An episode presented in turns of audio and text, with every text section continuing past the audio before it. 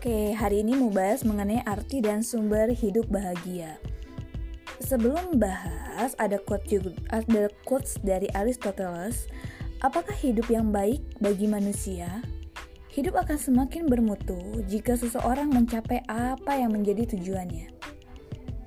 Oke, nah, lalu apa arti bahagia? Arti kebahagia menurut Kamus Besar Bahasa Indonesia atau KBBI, bahagia artinya keadaan atau perasaan senang dan tentram, bebas dari segala hal yang menyusahkan.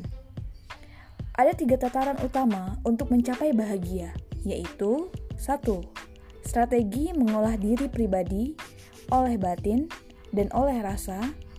Yang kedua, strategi interaksi sosial. Yang ketiga, strategi berinteraksi dengan Tuhan, lalu harmoni lahir batin ini akan sangat penting untuk menumbuhkan suasana yang tidak terguncang sehingga mampu meraih kebahagiaan. Franz Magnus Suseno berpendapat, pada dasarnya setiap manusia adalah penyelamat dirinya sendiri dan harus mencari jalannya sendiri untuk meraih kebahagiaan. Ini diartikan bahwa kebahagiaan itu berasal dari diri sendiri dan hanya kita sendirilah yang bisa uh, membuat diri kita sendiri bahagia. Lalu, dari mana sumber kebahagiaan? Sumber kebahagiaan, hidup yang bahagia merupakan tujuan dari setiap orang. Sukses meraih hidup bahagia sudah menjadi impian dalam gerak hidup kita setiap hari. Para ilmuwan dari Aristoteles hingga psikolog William James menyetujuinya. Tidak ada perbedaan mendasar. Tujuan hidup kita adalah bahagia. Titik katanya. Lalu akan tetapi, sumber kebahagiaan apa yang menjadikan kita bahagia? Kita berpikir bahwa sumber kebahagiaan kita adalah memiliki uang yang banyak. Serentak mungkin banyak orang yang berpikir demikian. Dengan uang, kita bisa membeli apa pun dan berbuat apa pun. Sebaliknya, tanpa uang, kita tidak bisa apa-apa. Tetapi, benarkah uang menjadi sumber kebahagiaan hidup kita? Banyak orang kaya yang memiliki yang tidak bahagia walaupun ia telah berkelimpahan uang. Pembawa acara TV, Robin Leach, yang telah mewawancarai ratusan orang kaya, mengambil kesimpulan uang dan kemasyuran tidak dengan sendirinya membuat orang bahagia. Kita mengakui bahwa uang yang berlimpah ruah akan membuat kita bahagia, namun tidak bisa menutup mata bahwa kebahagiaan biasanya tidak langsung lama dan bersifat semu belaka. Misalnya, ketika kita mengidamkan memiliki gadget tercanggih, ketika kita memiliki tentulah kita akan bahagia. Namun, dengan berjalannya waktu, rasa bahagia itu perlahan-lahan memudar dan kita menginginkan hal yang lain. Terus menerus, seperti itu, sehingga seolah-olah kita mengejar kebahagiaan yang tidak ada batasnya. Tidak sedikit orang yang berlimpah, uang mampu membeli apa saja yang membuat semuanya bahagia.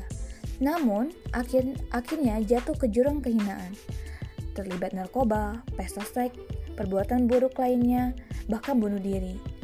Memang, uang bukanlah sumber kebahagiaan hakiki dalam hidup kita Uang hanyalah semu dan bersifat sementara. Yang pasti, kebahagiaan hidup bukan terletak pada uang. Nah, Dalai Lama menyatakan, kini ada masyarakat yang secara materi sangat maju, tetapi di antara mereka banyak orang yang sangat tidak bahagia. Di balik permukaan yang dari luar tampak indah, ternyata ada semacam pergolakan mental yang membuat mereka frustasi menyulut pertengkaran yang tidak perlu, ketergantungan pada obat dan alkohol, dan yang paling buruk, bunuh diri. Maka tidak ada jaminan bahwa kekayaan saja dapat memberikan kebahagiaan. Lalu, kekayaan dan kebahagiaan sesungguhnya itu apa yang menghubungkan kekayaan dengan kebahagiaan? Ada sebuah karya tulisan besar tentang uang dan kebahagiaan. Material wealth and subjective well-being dalam The Science of Subjective Well-being, New York Guilford Press 2008 yang membandingkan uh, seluruh negara di dunia dan secara detail menggambarkan keadaan suatu negara serta membandingkan orang kaya dan orang miskin, ada dua penting, ada dua poin penting.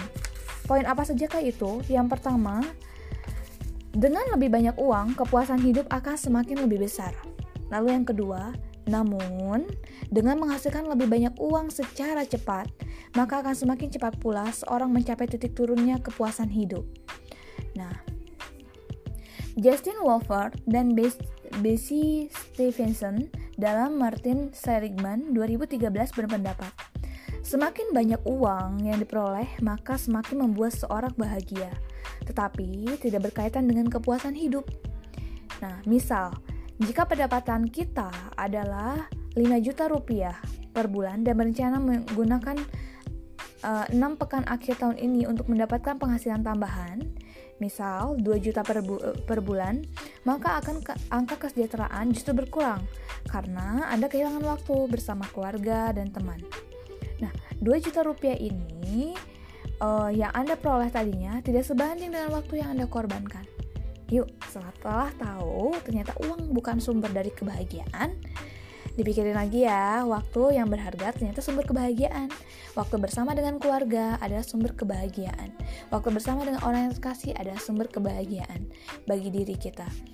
Jadi, uang tidak menentukan sumber kebahagiaan setiap orang, tapi uang uh, dengan uang kepuasan hidup akan semakin lebih besar. Mungkin dengan banyaknya uang kita akan bisa lebih banyak berkontribusi untuk orang lain, bisa berbagi uh, ke banyak uh, ke banyak manusia lain atau uh, bisa uh, apa namanya berbagi kasih terhadap yang lainnya. Jadi uh, catatannya adalah uang bukan sumber kebahagiaan, tapi dengan uang bisa kepuasan hidup akan semakin jauh lebih besar.